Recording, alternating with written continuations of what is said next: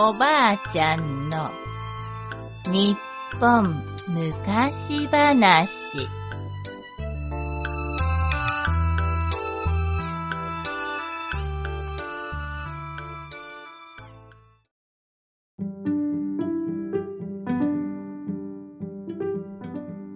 踊る三毛猫。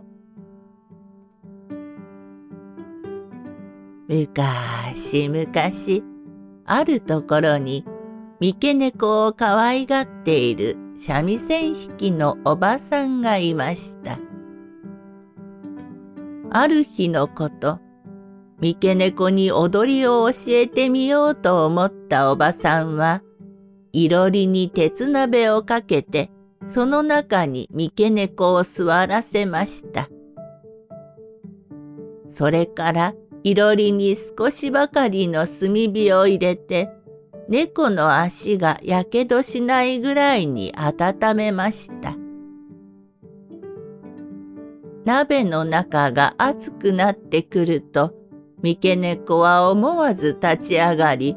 すかさずおばさんが鳴らし始めた三味線に合わせるように熱くなった手足を動かして踊る格好をしました。そうそう、上手上手。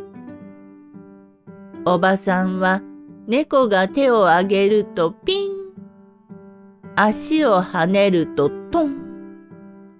手足を下ろすとシャンと上手に三味線を鳴らしました。こうして少しずつ練習を重ねていると、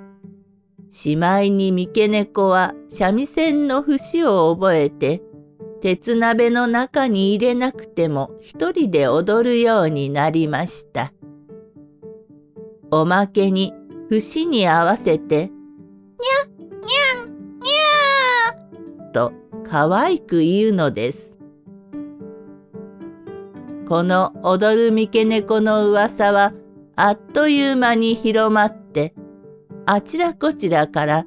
ぜひ三毛猫の踊りを見せてくれと頼んでくるようになりました。トントンピンシャンにゃにゃんにゃところが三毛猫があまりにもうまく踊り歌うので、それを妬んだ人たちが、あの三毛猫は化け猫だよ、と言い始めました。それからは、おばさんは三毛猫の踊りを人には見せずに、自分だけの楽しみにしたそうです。おしまい。